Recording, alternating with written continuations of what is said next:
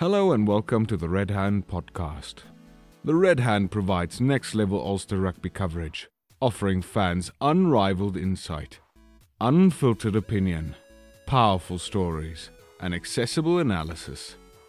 Every minute of every game is covered with weekly in depth written articles, interviews with players past and present, analysis from rugby experts, and a podcast in which we preview and review Ulster's games and discuss all things Ulster rugby. To gain full access, please join us on Patreon at patreon.com forward slash the red hand or visit theredhand.co.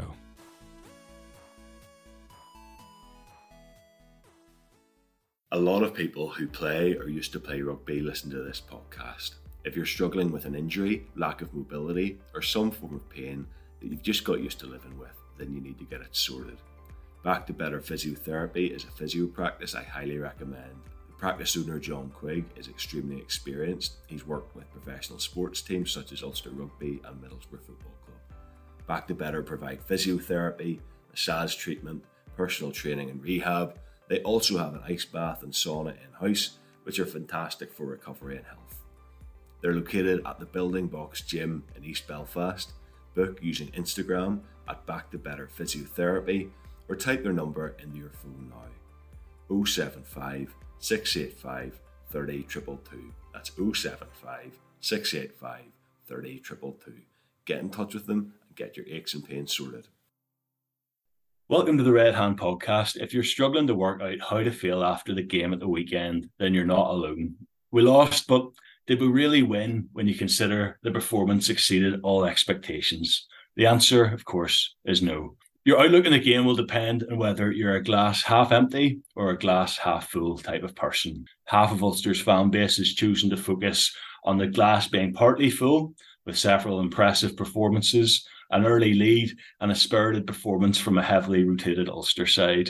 The other half of Ulster's fan base is choosing to focus on what's missing from the glass, namely the ability to hold a lead and the fact we lost to Connacht side, who were there for the taking. Whatever your view of the game, hope you enjoy listening to the podcast as we attempt to make sense of Ulster. Are the glass half full brigade delusional? Are the glass half empty crew simply world weary keyboard warriors. There's only one way to find out, and that's by discussing it with our panel. Hopefully, in the next 45 minutes to an hour, we'll figure out what's going right or wrong with Ulster. I'm joined by regular panelists Jack, Ian, and Fergus. And making a special guest appearance this week is Connacht fan and host of the excellent Master of None podcast, Stephen Murphy. We also hope to be joined by Munster fan Caolan Scully from the Caolan S Rugby podcast and the Red Army pod to give us an insight ahead of the Ulster Munster game on Friday night. So there's loads to get through. So we'll get stuck straight in. Now, this first wee bit I want to do because I think a lot of us struggle to sort of make sense or summarize our thoughts in that game. So I think the best way to do it, just to gauge where everyone's at, is to get a one line summary of the game. So if you can, sum it up in one sentence. This is a real test of your ability to be concise. So, Jack, can you sum up that game for us in one sentence? Uh, no, probably not. But uh, we'll give it a lash anyway. But no, I was thinking about this, and I was uh, trying to trying to think of a good one-liner. It probably would be that um, despite Ulster's pretty titanic first half defensive efforts, and probably up until about sixty odd minutes, they were unable to uh, get the job done.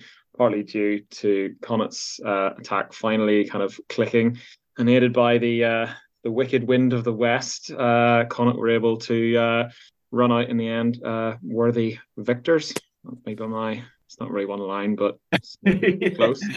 I, I know it's it's nearly impossible, which is why I thought we'd make you all try to do that. So, Ian, can you do it in any in one sentence? Do you think? Well, a wee bit, I think. uh, yeah, if you must lose, uh, there needs to be enough positives taken from the game to outweigh any disappointments, and I believe we achieved enough positives to outweigh the disappointments. Excellent. A few commas in there to to lengthen that one sentence, but I think he did it. I think he did it successfully. So, um, Fergus, uh, do you want to have a crack at summarising that game for us? I, I was going to keep mine very brief, just because uh, I read the one one sentence memo. So I was going to say pleasantly surprising but ultimately as expected. it's, like, it's like a paradox in terms. You're like foul is fair and fair is foul. You should have gone for that. it makes no sense. But I just want to bet on it. I read Shakespeare. I don't. I don't read Shakespeare. That makes sense. well, uh, Stephen, I, as you know, Stephen's a, a Connacht fan, so we might have a slightly different take on it. Stephen, can you summarise that? Yeah, I, I'm. I'll try not to do like you know the top of the league having a laugh kind of English chant because uh, part of me does want to do that, and I've been doing it all week. Uh, my one would probably be winning ugly is a sign of a good team. Dot dot dot. Hopefully, nice. I think is where I'm at with the Connacht side of things. Nice, so full of optimism um, and a wee bit of yeah. uncertainty there as well. So, like, uh, fair enough. And look, I think that gives us a good gauge of of how we all felt about it. It was funny reading the forums after the game. Some people were very much McFarland out, can't beat Connacht whenever we have a seven point lead. Some people are saying great performance, great to see young guys um, uh, uh, sort of put their hands up for selection there. So, um, in terms of the story of the game, I thought it would be good actually, Stephen, um, given you're giving us a bit of an outside perspective. We love to get an outside perspective in this pod. Um, for people who didn't see it, we're very uh, Ulster tinted glasses here. So, um, can you give us a summary of a game from your perspective? Yeah, it was a strange one. Um, it really was the old cliche of a game two halves. Um, like from a Connacht point of view, going into the game, you know, we were saying on, on my podcast, uh, and I was tweeting as well, like this was a real litmus test for Connacht because we won the first two games pretty convincingly.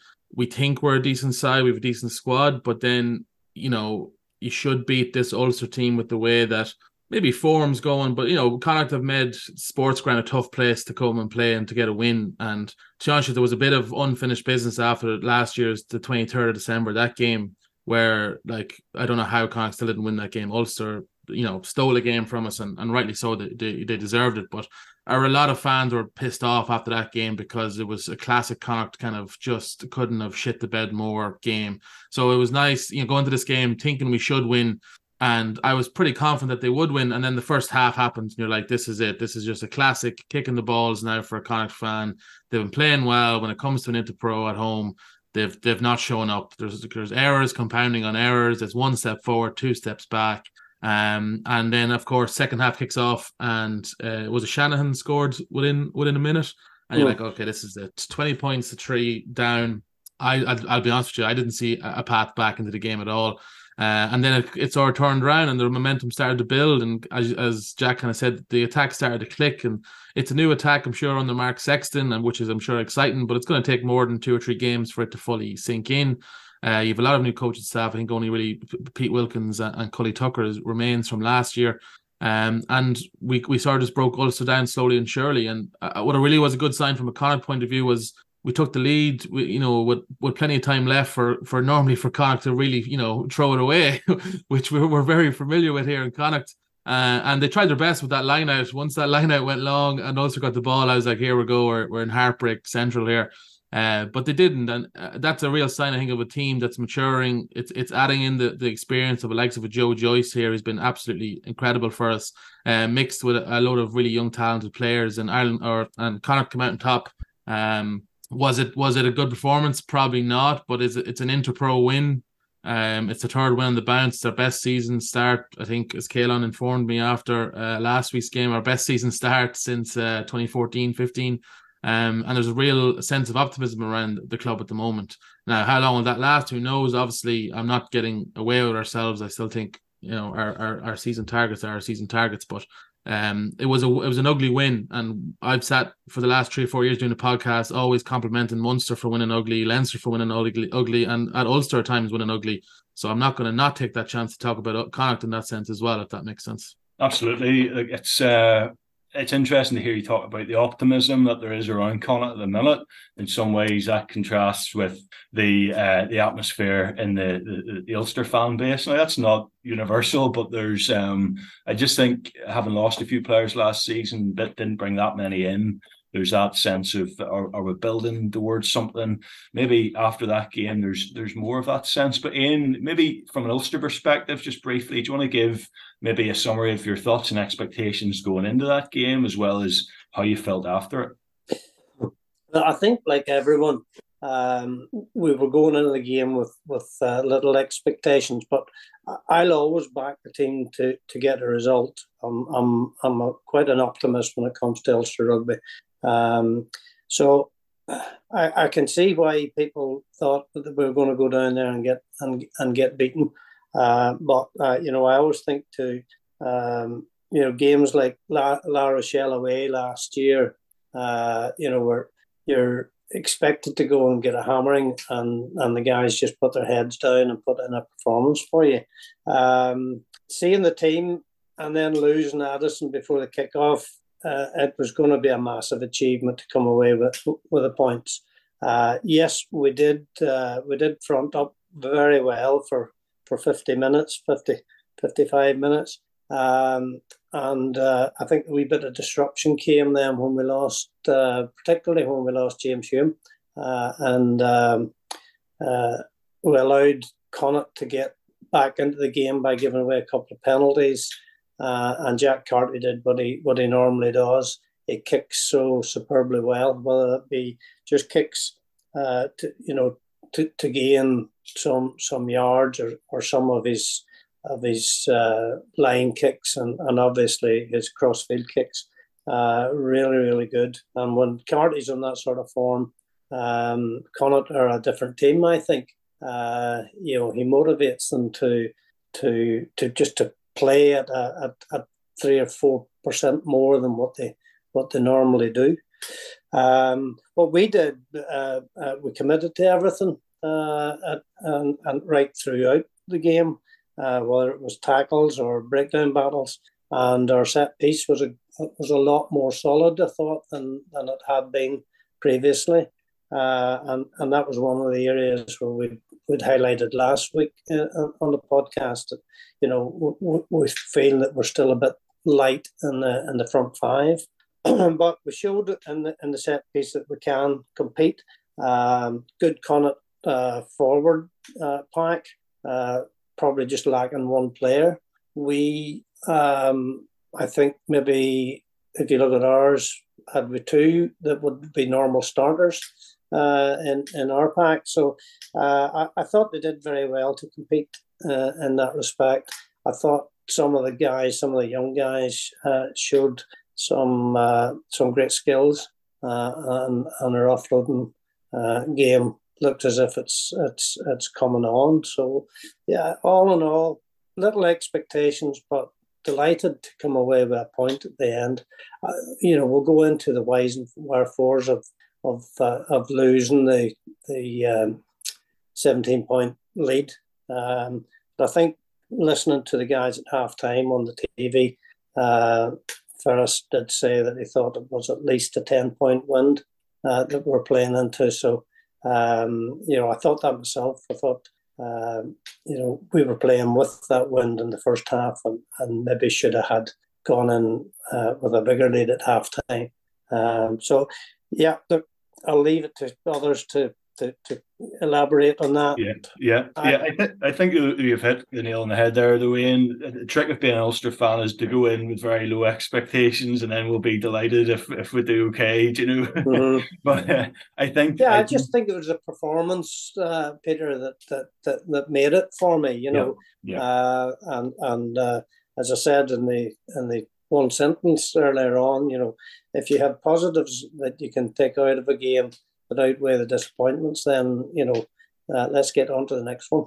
Yeah, yeah. No, I mean that's true of all sport. To be fair, any any game, even watching Ireland, I always went in thinking, "Oh, they'll lose this one," even if it's Romania or someone. Go, "Oh, don't not don't know about this." they could spring a surprise on us, but um, know, like at, at the same time, it was a good performance. And Jack, uh, well, Ian's a proper Ulster fan. He predicted that they would win. I think last week, if I'm right. Uh, Jack, on the other hand, uh, slammed Ulster sensationally last week. Said they would lose. You Jack's very positive, as we know. But Jack, but crucially, did... but crucially, I'm right. So that's all. Crucially, you're right. Exactly. So can't argue that. But how did that match? Uh, how did that game match up with your expectations? And you sort of said Ulster might lose pre-game. What made you think that last week? Yeah, I just think I just think give give Connacht the kind of respect they they deserve at the sports ground. Like they they they've really you know made it a place that's just hard to win. I think you know Stephen said that you know by it's it's what is it? Is it like eight eight out of or seven out of eight matches I think on a row or seven in a row? Uh, they haven't lost they haven't lost a league game in 2023 in in sports ground. So I mean, like phenomenal record anyway. But I think just from a from an Ulster kind of perspective, it was it was a really kind of threadbare squad by the end of it. I mean, the the initial squad update was that you know uh, Cormac, Treadwell, and um, someone else forgetting, but you know only only a few guys missing. So you thought, okay, well, Stockdale, Baloucoune, you know Addison, they'll all play. Hume and might you know Hume might you know uh, link up with Postlethwaite again, but it didn't turn didn't turn out to be like that at all. So um, the decks were really you know sort of shuffled. Um, and you know, make of that up what you will, but you know, they they fronted up really, really well. And that first half was just exceptional. I mean, there were a few errors, there was a few line breaks, and and Connacht probably should have finished them off. But you know, Stewart Moore played excellently, got got a few turnovers. Dave McCann did as did that as well. So you know, just in terms of the effort and the execution of what they wanted to do, it was really really pleasing, and that that was that was sort of exactly what I wanted, but I didn't say that I probably expected it. But um, I just thought that you know to go down there and win with you know a whole raft of changes from the week before is is probably a tall sort of order. And not to put too fine a point on it, but you know the first um, six or seven games of of the season, you know aren't aren't that important as you know Munster fans will uh, attest to uh, last year you know, whether they lose sort of six, seven out of the first eight, and um, and you know they go on a run at the end of the season and win it. So you know, not just win it, win the whole win the whole thing. So you know, I'm I'm I'm pleased that the that the level of performance has been there over the last kind of three weeks in terms of at least aspects of the game um, that are that are going well. So what was really pleasing to see was was the was the defensive effort and you know um, playing playing in Galway, it's always tough. You always have to play a bit of positional rugby as well. So that was the one thing that was lacking. So um, all in all, I'm I'm I'm I'm one of the more delusional uh, Ulster fans this week, thinking it's all it's all rosy because that level of performance was was the best one yet. So hopefully it just continues in that manner, and we keep making those little incremental improvements to to each game. So yeah. reasons to be cheerful yeah, that's all I want to say is progress. And like there was there was progress in the sense that like as you say, heavily rotated squad, better performance. Um, and you can't really ask for much more than that. We'll not we'll not um talk too much about Munster because Caolan has joined us and he's been tweeting for the past 168 days or something like that uh, about Munster being a URC champion. So like, we'll not give him any more material to um to, to to blow smoke but um, in terms of um, the balance that we bring in this podcast, it's time for too good, too bad. So we're going to look at two positives uh, from the game at the weekend, maybe two negatives or things to improve as well. So Fergus, you bring us the the two good and too bad emerging from that game. Yeah, I did say I'd have a musical sting ready for this week, but I haven't quite got it finished yet. I'm just laying some drum and bass down for it, hopefully for next week. Yeah, you just about turned up on time, so like uh... I'm here. I'm here that's the thing. It can't, yeah. it can't work me on Zoom, so I had to come here in person, um, like in, in the olden days, gentlemen. But um, yeah, too good, too bad. It was a bit of a mixed bag, so um, reasonably easy to get both the good we've already touched on. The first good, you know, a very generalized one is the defense. Um, you really couldn't fault the defensive effort. And I suppose you could twist that and say there's a lot of defending to be done because Connacht certainly had the overwhelming territorial advantage, a lot more possession. Um, but Ulster, at moments, whenever in the past, maybe they would have crumbled under a lot of pressure, the defence really stood up. I think a big part of that. So Dave McCann I thought was fantastic when he came on. Um, obviously coming on after what about forty seconds. Reuben Crothers, a player I don't know, only from commentary, they're saying he's the captain of the Irish under twenties team. Uh, that won the under 20s World Cup. So I'm sure he's a massive prospect. But it, it, struck me watching that. It's exactly what would happen to most of us if we started like a a professional game of rugby. You know, about 40 seconds first contact, bang, sparked out. But it was it was good because it showed concussion protocol in rugby actually gets followed because without going off on too much of a tangent, I watched Manchester United, which wasn't much fun at the weekend, and Harry Maguire, after about the same amount of time, took a bang to the head. and they had a look at him, said he was all right. He then started like doing daft things. Um, the referee asked him to look at again. He got checked again, said he was definitely all right. It was a bit like that's just Harry Maguire, isn't it? And that's what that's what I was going to say. Like, yeah, Waiting No, for someone to say it that. was like. It was like that uh, Father Ted episode when Father Stone got struck by lightning, and the doctor said it doesn't look too good, and Ted's like, "No, no, that's that's totally normal. He, he doesn't respond to stimuli." stimuli. Um, so it was good, yeah. But Reuben Crothers at least he reappeared. He'll have his day again, and he has a bright prospects. We didn't get seen him, but Dave McCann when he came on was excellent. Um, I think from an Ulster point of view, he probably having played the whole game was the man of the match. He did give a couple of penalties away, but that was sort of on account of him being there at every breakdown. He just always said this tackle count must have been astronomical, and he turned over a lot of ball. Um, so I thought he was excellent. I thought another wee point to take away from our conversation last week, we were talking about a few breaks uh, being made in the Bulls game and no support runners being there. Um, and his chance would have it. Um, in this game, that's how the two tries came. There was two breaks. The first one was by Harry Sheridan in the first half, and then Jake Flannery was there on the shoulder. Um, support man um, Dave Shanahan was also there on the other side, giving an option. And then second half, uh, the break was made uh, by Aaron Sexton, and he again right in the shoulder was Shanahan. So I thought I thought Shanahan was a real positive. I'm quite a, I'm a fan of like a wee short scrum half. You know, just those wee annoying characters, like a wee Jack Russell Terrier, just always nipping away at your heel and just Craig going. Casey. Yeah, very like massive fan Craig Casey. Yeah. you need a wee bit of that small man syndrome. It just makes him really busy, just busy about the pitch. And uh, his support run was excellent, and his speed getting the ball away was just that wee. I'm not I'm not saying he should be ahead of the pecking order, ahead of Doak, but a very different sort of scrum half. I mean, if you're you liken uh, Doak to Conor Murray, that more style of an out half, Shanahan gives you a different option. So I thought the decisiveness of uh, also didn't have many chances in the game, but those two breaks they made a try from both of them, and that's what got them close to having a chance of victory. Um, the two bad, I suppose, a glaringly obvious one, and it's difficult on a windy night, but uh, also whenever you change so many personnel on your team, it's difficult. But the line out for Ulster didn't really function. Um, they didn't win much clean ball. They lost at least five of their own throws. But again, I think that's a consequence when you're making so many changes in the pack. You can't be all that well drilled. The combinations, I'm sure, they're just not quite used to them. Uh, it's probably a difficult night. I suppose Connacht lost a few as well. So the line out being an obvious bad. And then uh, the second bad, it was more like it was more like a moment. And again, purely Ulster perspective. I find it hard to watch games. It's always interesting hearing input from from other other supporters or fans because I don't ever think of it from like Connacht's perspective because I know they had a frustrating game. Um, and they, you know, Connacht ultimately deserved the win, no doubt about it. But there's wee moments. The first one was the a missed kick by Flannery from the penalty. Would have made such a difference. Would have given them an extra lead. And I suppose if you look at the final scoreboard, would have been enough to win the game. But the real moment that was like head and hands was when Ethan McIlroy took that ball on the inside off Flannery. He broke.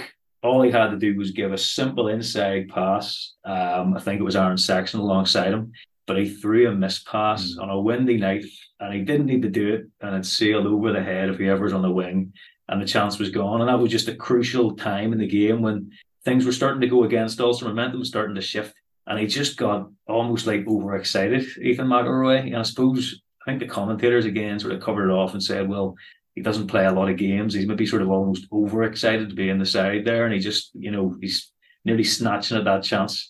But as a moment, that was a bad moment because that could have actually won the game for Ulster. Because, but from memory, you're probably talking about the 65th minute or something like that.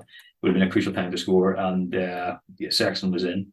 Um, so yeah, that's your second bad. Yeah, so like there, there's um lineouts is something which yeah we did struggle with uh, particularly early on. I think uh, Jack's helpfully put up there four lineouts lost for Ulster and Connacht only lost one.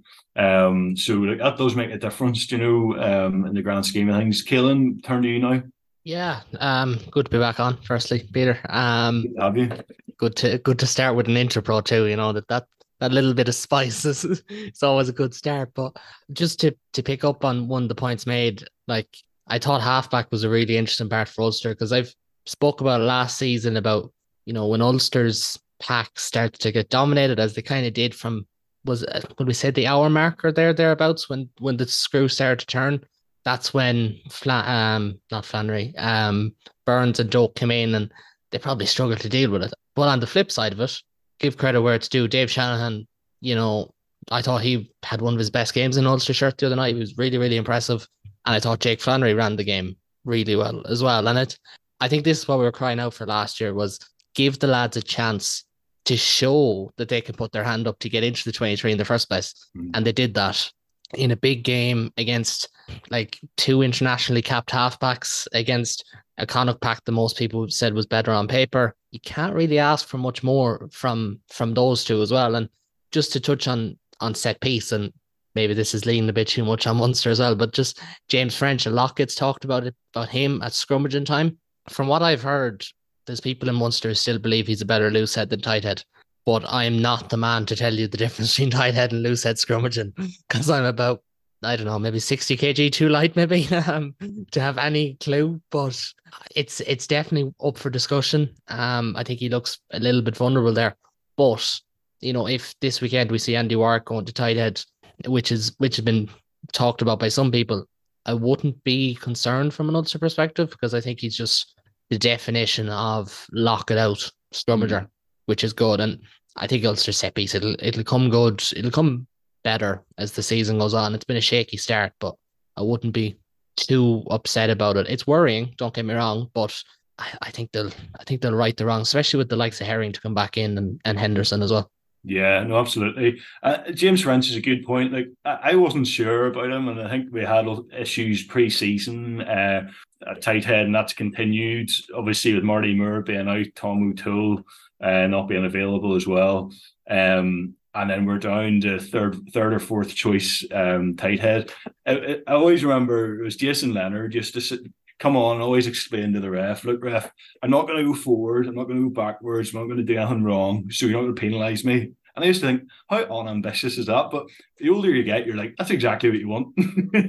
that's just, I mean, you're not going to destroy people on the scrum. You're not going to move backwards. Andy Ward will give that to you as well. I know he's he's primarily a loose head, but he can go over. He's just he's just a technician and will be able to to slip over to the tight head and do do a job for us there. So I think that's a sensible choice um, this weekend.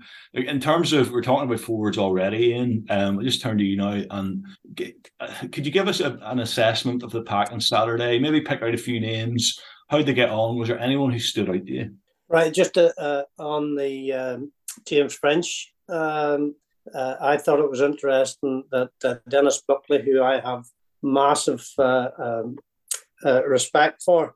I think he's he's been one of the the uh, top uh, loose heads in in uh, certainly in our league for the past seven or eight years. Uh, and when I saw him complaining to the referee that a three or four cap tight head was getting under his skin, I thought, "Good for you, Mister French." Um, so th- that would have been one of my goods if I had had a chance to to do the two goods and two bads. I really enjoyed that wee bit. Yep. Um, look, we're still light in the front row. There's no doubt about that. Um, I thought Eric O'Sullivan coming back in, um, his form has been very patchy, and obviously we we know that he was capped uh, a couple of seasons ago, and we thought there was going to be big things for him. But I thought he carried a bit better on uh, on Saturday uh, or Friday night than than uh, than he had done um, previously. So you know that was a, a, a bit of a positive there. Uh, there wasn't a lot between the two uh, front rows in the scrums. I think there was sort of penalties and free kicks given equally against uh, against both uh, both of those. Um, we're going to see Herring back, uh, whether that be starting or whether that be on the bench um, against Munster. And um, you know, Herring is a massive player for us. Uh, he steadies the scrum, um, and he has a technique about him that gets results. Um, his line out work, I wouldn't say it's any better or any worse than Tom Stewart's, but I, I, again, uh, you know, you have confidence in him when he, when he's there. Uh, but I think the, the, the big plus for us will be getting Handy back uh, and getting a fit Handy back by the look of things. Um, we we haven't had a, a, you know a prolonged run for him for the past couple of seasons. And, you know, for Ulster to do well, I think over the course of the next six or eight weeks, we need uh, Ian Henderson at his at his very best. And then it's a question of who you pair with him in the second row. And, and if we've if we have the guys fit, you know, you've you've uh, Treadwell performing well, uh, you've Izuchukwu starting to perform well, uh, and I really like the cut of uh, young Sheridan, and I think uh, I, I'd nearly make a prediction that come uh, January time that Henderson Sheridan will be our first choice uh, second row. Uh, back row stocks are pretty good. Um, and, and Dave Ewers, I think, should be back again at the weekend. And then it's who you play at seven. Do you continue with McCann at seven uh, and Timoney at eight? Um, you have options. You could have Marcus Rea at seven. You could have even uh, McCann at eight, Timoney on the bench. So I think the back row's uh, uh, is exciting enough. Um, so that's that's from a forward point of view. Uh, yeah. Um, McCloskey coming back in again, hopefully as well. Uh, and I see that Luke Marshall, he's um, he's back uh, uh, training again. So um, if James Hume is out, then you know you could McCloskey Marshall uh, against Munster at the weekend. Yeah, so we're go- we're going to cover that slightly later on, but may as well do it now. In turn, you, you named a few guys there. Like Reuben Crothers is out. Would have loved to see, as Fergus said, would have loved to see him play because he is. I think the back row featuring uh, Crothers, McCann, and um, maybe even Sheridan. I mean, that's probably Ulster's future back row. You'd have to say Sheridan might be a more natural six um, slotting in there. So three supremely talented young players, and um, hopefully he's he's not out for too long. Um, yeah, you, have uh, Baloucoune, Cooney, Angus Curtis. Uh, Ewers, as you say, Izuchukwu, Marshall, Postlethwaite, Stockdale, and Treadwell all being monitored this week. So it's basically saying we might spring a surprise on Munster and have a number of these guys back. Mind games mm-hmm. starting already, um, but they're not uh, they're not committing to, to having them back. And then those Ireland guys as well, which is massive. And it will turn to talk a wee bit about the backs here, Jack. Um, what did you make of the back line against Connacht? Did anyone sort of impress you or otherwise? Yeah, the backline performed pretty well. Like like we talked about nine and ten, they had a, a fairly good amount of ball that we could uh, kind of judge them on. I, th- I don't think you could say much about sort of the back three because they didn't really have much ball to play with. But in, in saying that, you know, they performed okay. But you know, for not having much ball, like we said earlier, um, you know, being clinical, I think it was about four entries another 22. Um, so getting getting two tries, get a few penalties here and there, you know, that's pretty good in terms of your in terms of your attack. So you got to be pretty happy with that. I'm still a little bit of a I don't know if it's harsh, but I, I am a little bit of a critic on on Aaron Sexton. I don't mean to be mean to the guy, but I just think that you know he needs to he needs to add more to his game than just being ridiculously fast. Um, because there was a few occasions where I thought he needs to get on top of some of these kick chases. You know, if you're that quick, you're going to be able to, you know, get there quicker than most. So you should be able to put some pressure on the on the fullback. But I still haven't really seen that from him. But um, Shanahan is doing exactly what I don't think Doak kind of gives us, which is that just quick ball off the deck, bang, get it to the 10 straight away. You know, you might not the 10 might not even be ready for it, but that's not that's not your problem as a nine. As a nine, get the ball out straight away. Um, and you know, support line Shanahan strikes again. Um, so all we need to say on that. Stewart Moore was excellent in the centre, made a really crucial turnover after a break. James Hume continues to just be solid as a rock. I really like the look of Ben Moxham. I think he's a really solid player, um, but just needs to develop more. I think if he, as long as he gets more minutes, I think he'll be. I think he'll be great. And Ethan McIlroy, for all the good that he did and for all the meters that he made, um, the one thing you have to execute is a two on one. So that was really, really um, annoying. Uh, I think my wife had to tell me to calm down when I had to stood up and you know put the window through because you just don't you just don't mess that up. And, you know, it's a pre-planned move, and Flannery's done well to call that, and he's seen something in the defense, and he's pulled them back the other way, um, and you know, created the space, line break, and like uh, like we said earlier, that's a really crucial time in the game where Connacht are getting back into it. If we score, then we're we're right in it. Um, and we probably win the game, to be honest with you. Um, but um, you know, the backline was good, but that's a that's a that's a pretty makeshift sort of backline. A lot of sort of late, late changes as well. You know, um, with with Addison going out, I think that really kind of upset the kind of apple cart from the from the backline point of view because he adds a bit of solidity and and, and just sort of calm things down. And I don't think you know, I think Ethan Mathick is a, is a great 15, but I just don't think he has that natural ability to manage a game from from from 15 as well. So you need a bit more leadership in that sort of in that sort of sense. And um, kind of mirroring what Caolan said uh, towards the end of the game, you're hoping that Doki and Burns come on and kind of guide Ulster back into the territory game and, and and get us just playing more boring rugby, like just win the game at that point. You know, you're a few points ahead, just just try and manage. Um and um and just yeah, just try and cruise your way to a win rather than trying to throw it away, which is you know throw it away. But you know, unfortunately, we had a good enough lead. We should have um we should have held on to it. But um overall, you could be pretty happy with a lot of young guys there playing. Um, it's pretty good, pretty good rugby. So yeah, was was was was fair game. I thought. Yeah, yeah, I think I think Shanahan's pretty underrated. You know, he's sort of been in the periphery for quite a long time, and then he comes in, does a great job. But he, he always has, you know, he always speeds up the game, and I think he gets overlooked because maybe he's too old school, as Fergus is saying. He's that sort of um, breed of scrum half. You don't see so much anymore. We switched to Ruan Pienaars or Nathan Doakes, just slightly um, slightly bigger guys, but um, or Cooney sort of runs the game, you know, himself. He sort of takes charge. Whereas uh, um, in terms of um, in terms of Shanahan, he, he just he just comes in, does does exactly what he says in the tins, you know, and, and what we're supposed to be doing, playing quick rugby. He facilitates that. Um, so turning to, to Connacht now, uh, Stephen. Um, in terms of the individuals in the Connacht team uh, on Saturday, who are the players really exciting you for Connacht at the minute? Because obviously, like we don't get the some of us don't get the, the time to watch them every week. So who, who are the key guys this season? Yeah, I'll pick a few. Uh, there's a few that uh, really, as you said, excite me. I'll start with the hooker Dylan Tierney Martin.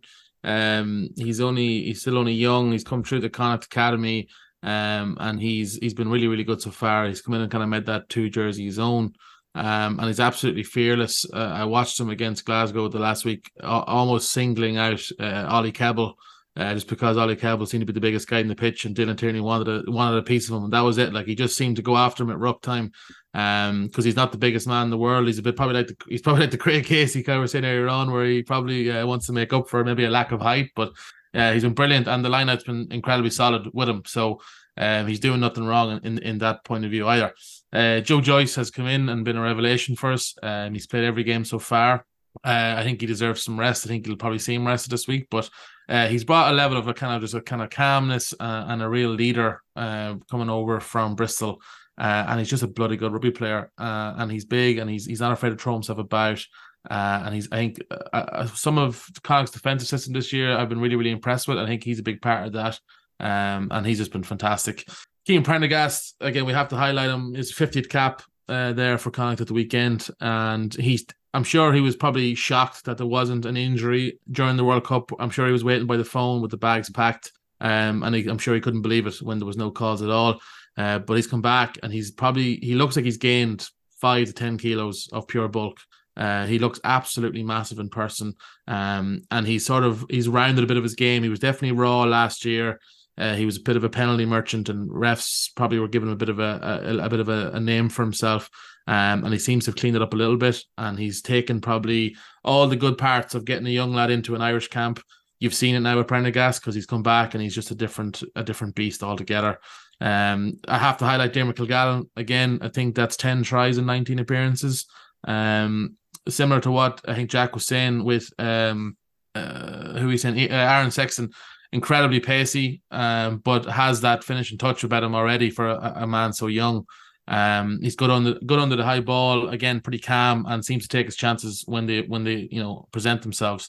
Uh, I, I hope I'd love to see when uh, when we get our internationals back. Uh, and when John Porch comes back, I'd love to see a back three of Mack, Diarmuid Kilgallen, and John Porch full back. I think that would be incredibly exciting. Uh, hopefully, we see that soon. Um, and then finally, I'll highlight Cathal Forde. I think everyone in the country now knows who Cathal Forde is. Uh, whereas obviously last year maybe not so much. Um, he's been absolutely incredible. He's only 21 years old. Um, and he's probably going to similar to what uh, Prendergast did. I'd say he'll probably gain another five kgs of bulk in the next year or two, just because he fills into his frame. Um, I don't know if it's like blissful ignorance of youth that he's playing so well. I don't know if he realizes what he's doing uh, and how good he is at the moment, but let's hope that remains that way.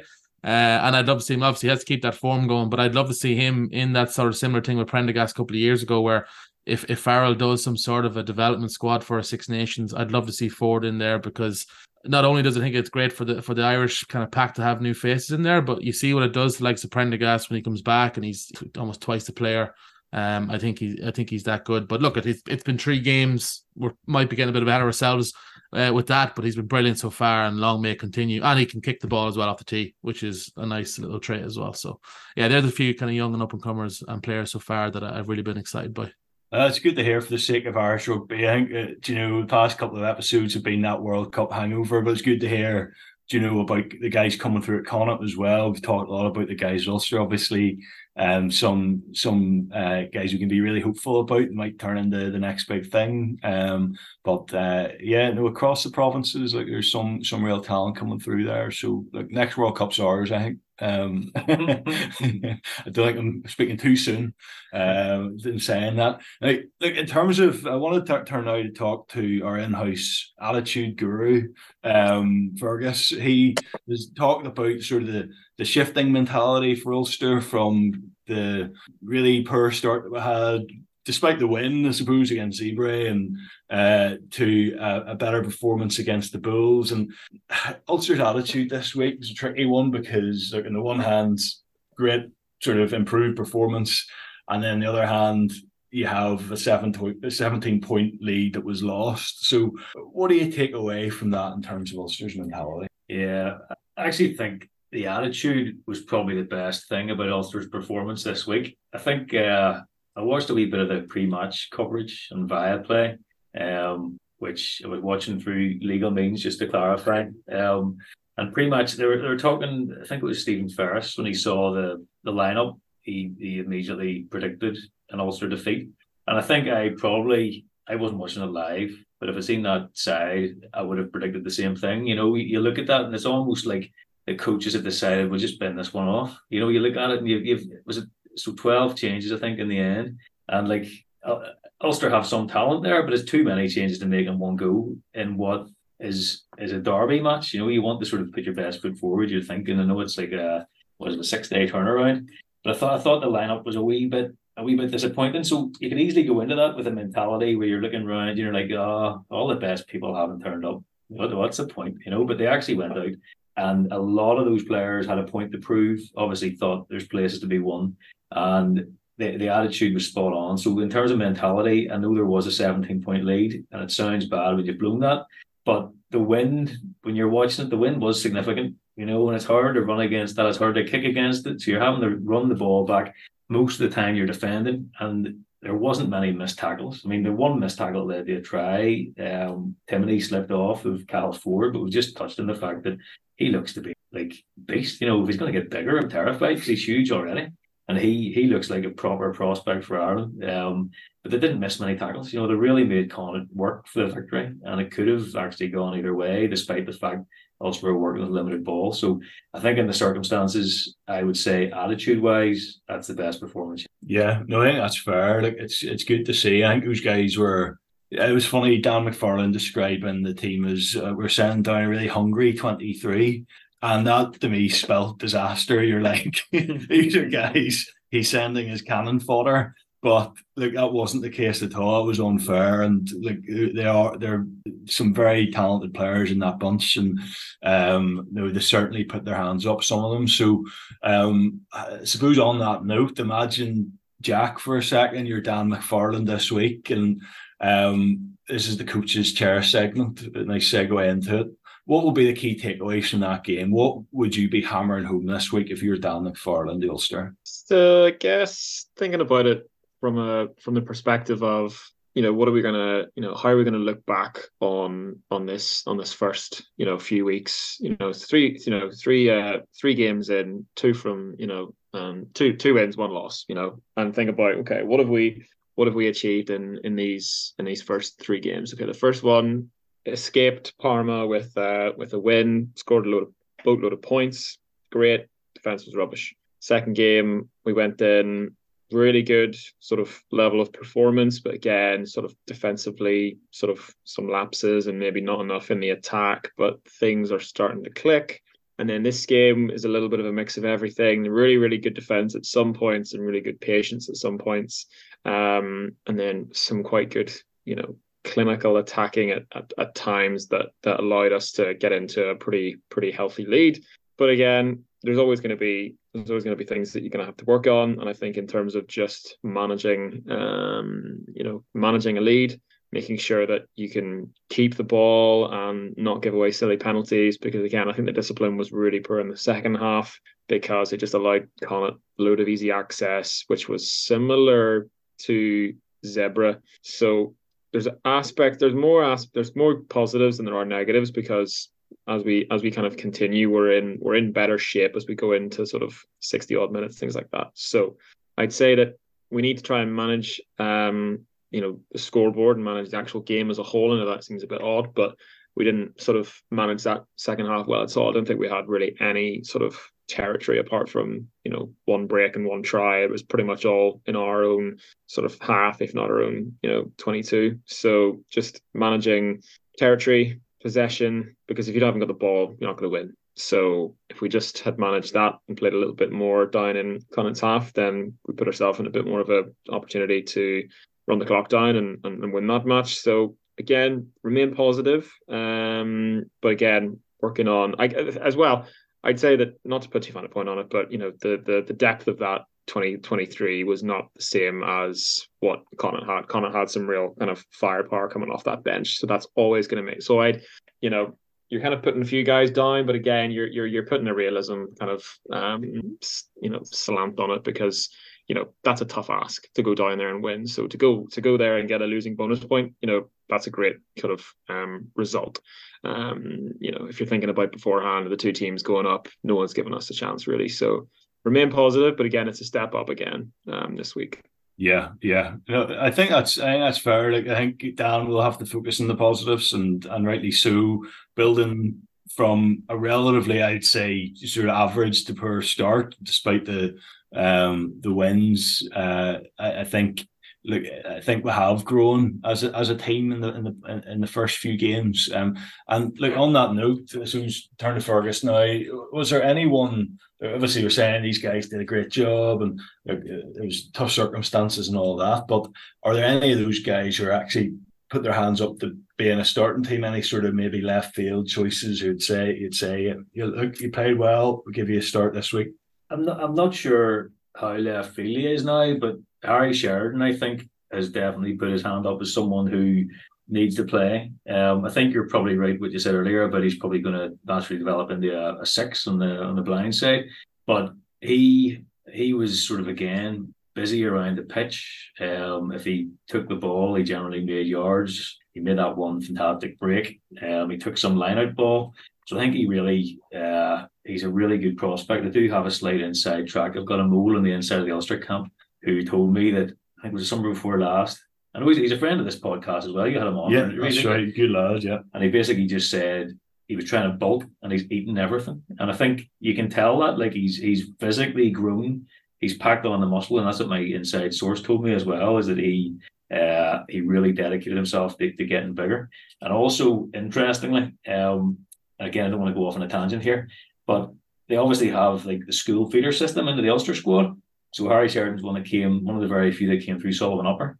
And I'm told that they think generally Sullivan Upper kids that come through are soft compared to Methody, Inst, and Campbell. But the one exception to the rule, Harry Sheridan, Harry Harry Sheridan is made of granite. He's made of the right stuff, and I really think an awful lot of him. So uh, thought that was really interesting insight. That's interesting, yeah. yeah. Uh, as, as two uh, Sullivan alumni ourselves, and we don't fit the mold though. No, no definitely not. No, no. Main Streets of Holywood. Like I don't see where we're getting that impression from. uh, but no, he, he's one.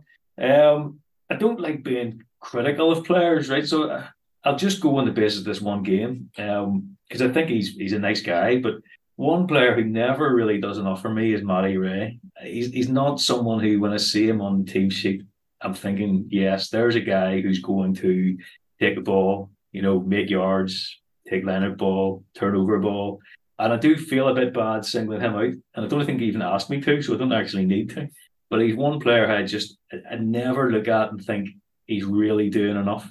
And he's even even in terms of stature. When I say Harry Sheridan's really filled out, I'm not sure he really has. And he's probably hitting mid twenties now. So you know, most players didn't do themselves uh, or did themselves justice, and you know, were putting their hands up. I, I think uh, yeah, Harry Sheridan's the one I'd say is definitely in. Um, and I think Shanahan, at least off the bench as well. We all know what a good option he is in week off. And I think there's probably a genuine debate as well about uh, who plays 10, whether it's Flannery or Burns. Um, and I think actually maybe is towards Flannery. I think he, uh, you know, although he missed a crucial kick, um, his overall game was very good. I thought he, was with limited ball he had, he can the game well. Yeah, no, I think Flannery will take confidence from that. Um, I, I'm someone, again, it seems to be an unpopular opinion. I really rate Burns. I think Burns is a great player. I think it's been hard at times playing behind the pack. It's not going forwards, and that's always difficult. I like to see Burns sort of I, I think he, he, he has another dimension to his game that we don't always get to see just because because of the way we play. But um, yeah, I agree. Look, I think your assessment's right there. I think there's in terms of your your form tracker who's gone up in your estimations and who maybe hasn't. And I think that's fair enough. Um, there's Marcus Rea rate very highly uh, as well. Like he'll he'll come in. Um, other one, Sean Reffell, who who Ulster signed but hasn't really played, and I think they've even stopped sort of including him in injury lists or just like oh, you can take it as read. yeah, he is injured. Um, yeah. Yeah. He's, yeah. He's, he's, still injured, yeah. Yeah, and uh, so like it'd be great to see a wee bit of Sean Reffell. He's sort of your uh, classic seven. He's a groundhog and gets in wins balls, chop tackles all day long. Um, and and we could use that depth. But um, I have to say, say we could use that. Uh, our back row is probably one of our strongest strongest areas of, of, of our squad. You know, so um, in terms of, and, and just touching this very briefly here, Stephen, but um, as saying, look, a lot of Ulster fans, myself included, we don't get the chance to always watch Connacht and keep track of the players. You've helpfully filled us in who the, the exciting players are. But How have Connacht been this season in terms of, you mentioned the atmosphere, but maybe give us a quick recap of of ex, of how it's gone and maybe talk about the expectations for this season. Will be successful for Connacht this season? Yeah, it's it's it's been a great start to the season. You can kind of get ahead of yourself, but you have to be realistic as well. It's been three home games to start.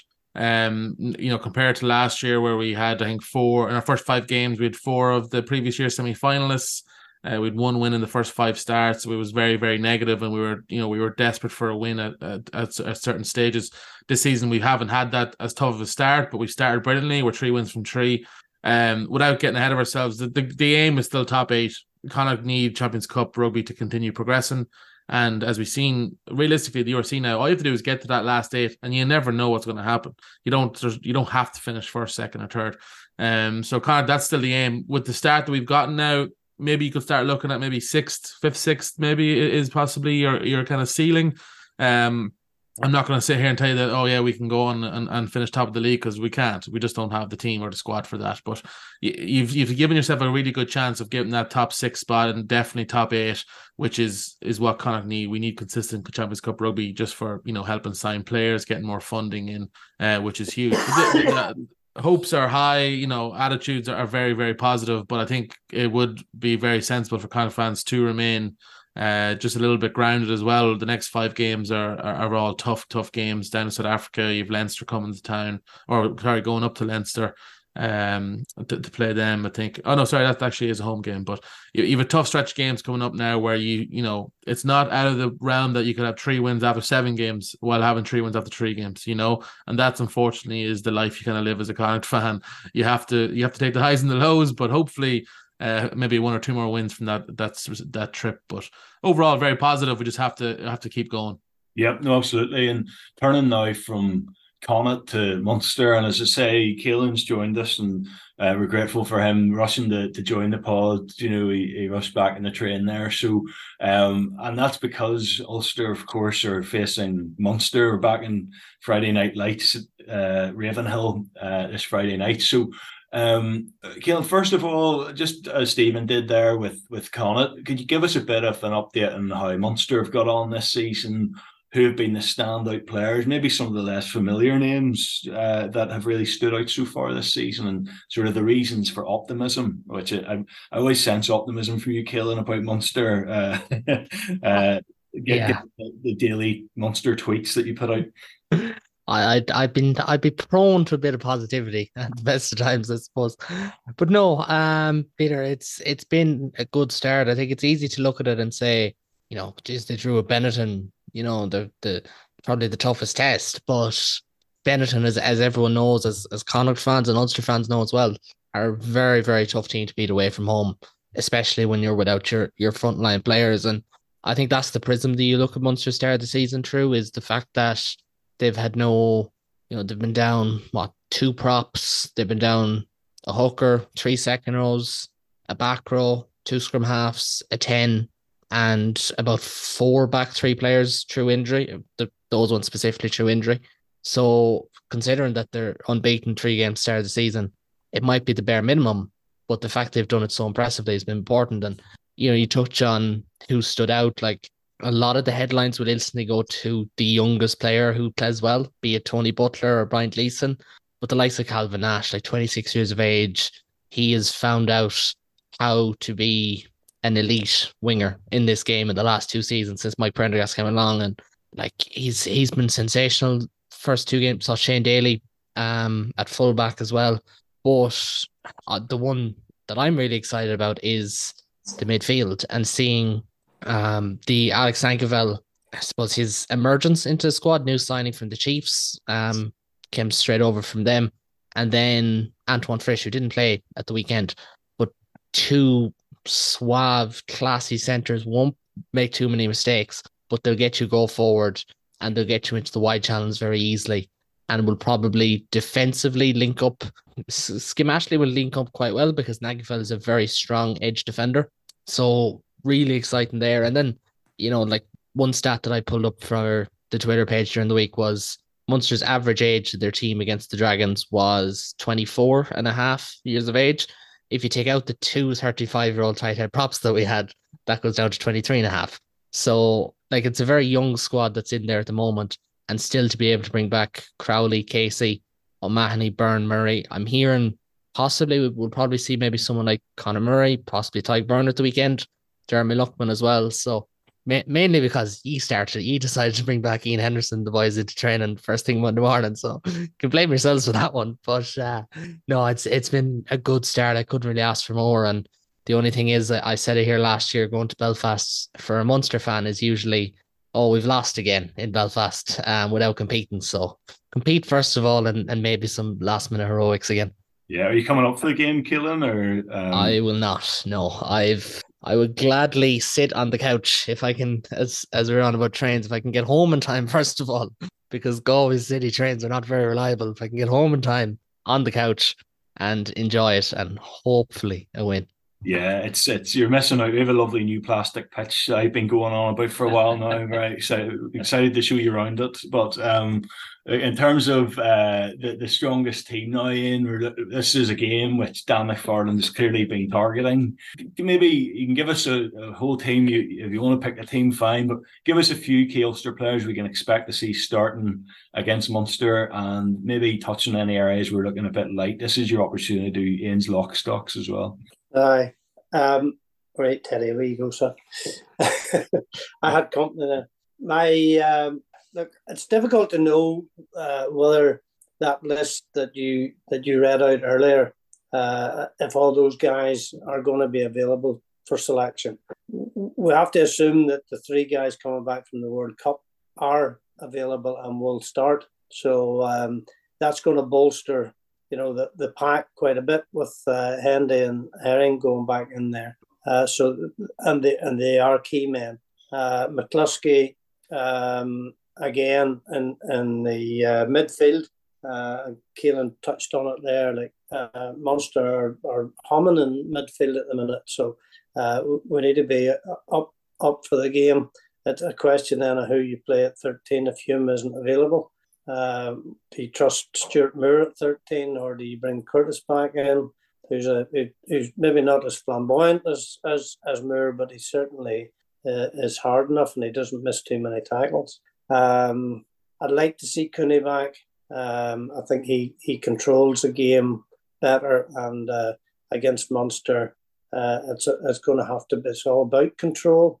Um, and then in you know in the in, in the front row, it's it's coin toss job, isn't it?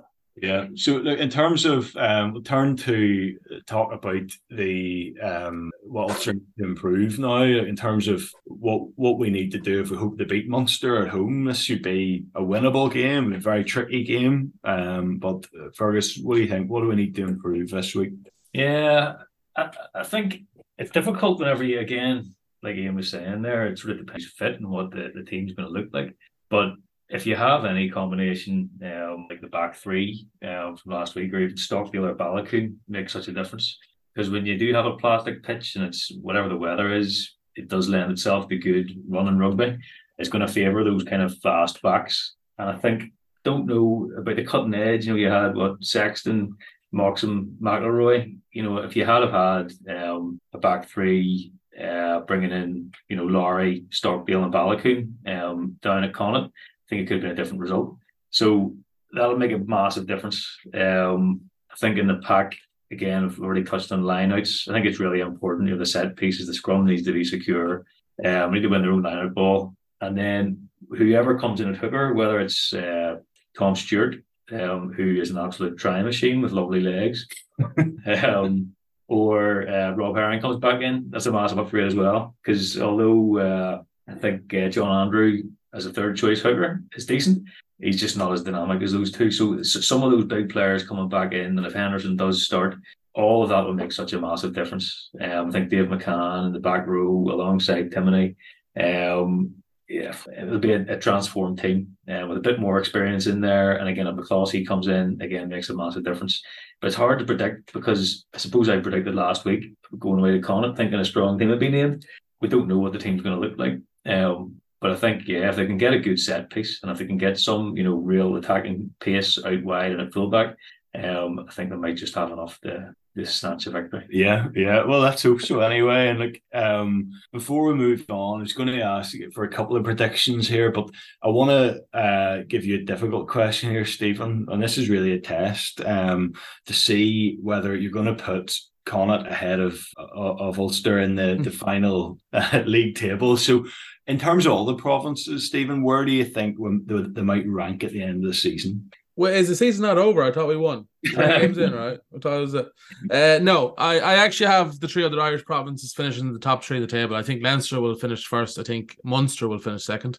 Uh, I still think Ulster will finish third, and then I'm hoping Connacht finish. I think six would be a great season uh, for Connacht. Uh, I'm not getting carried away with the early start like I know like we're top of the league. There's one there was three points separating first and ninth. So like if this weekend goes bad, we could be like sixth or seventh. Uh so um yeah, I'm I'm remaining hopeful that we can still get that sixth spot. I think Leinster, even though I'm delighted that they lost in the first uh, weekend just because we don't have to listen to undefeated talk for the whole season. Uh, I think Munster are really, really good and they scared the crap out of me this year. Uh, I still think Ulster are a decent team. Ulster are kind of you know they're they're sort of a victim of how good they are the sense because like you know they're not bad enough that if they like that if they lose you're not pissed off. But then are they the level of of Leinster? No you're kind of stuck in that unfortunate medium. Um but I still think they're a really really solid team and I still think they'll be third or uh, at worst fourth. It's just it depends on who else fits in. But yeah I think I think that's my top three and then I think hopefully Connacht would would get a sixth place. I think that would be a really really good season yeah, well, look, Stephen, you know your audience, and we appreciate that. uh, uh, uh, maybe it is mind games. I think it might be mind games. You're playing yourselves down, and then make a late charge for a, a sort of title uh, winning season. So, um, I want to turn just very last thing. We're going to do uh, a couple of predictions. So, um, we'll start with Caolan. Um, give us an insight into how you think this game will go. I want to hear a wee bit about performance, but also crucially, what will the outcome be? I I think it's always safer to say that Ulster are going to win at home on a Friday night in an Interpro against Munster because it's kind of happened most of my lifetime. Um, but at the same time, I think this is set up to be a really interesting battle. Ulster have they have the tools to beat Munster. They have the tools to beat every Irish province. I believe that, especially at home. But and we'll probably talk about it in, in our own pod this week. Like with a 4G pitch and with a, a squad that usually goes for power, like does the Ravenhill Fortress become as much of a thing? Like you you always consider it of of being not I don't want to use dirty in, in the wrong term. I don't mean cynical, but just a down and dirty type of game. That's what I think Ulster be better off doing. But again, the pitch talk is is for another day. That said, if they bring back Henderson, Herring, McCloskey is the big one for me because I think when James Hume went off the last day, they did look a little a little porous in defence. McCloskey just he mightn't be the most vocal um defensive captain in in the world, but he is he just everything just runs so much smoother when he's there. And that that's on both sides of the ball. He's the one that I kind of be afraid of. And I think Ian mentioned it earlier. It'll be a fascinating battle between the between both sets of centres.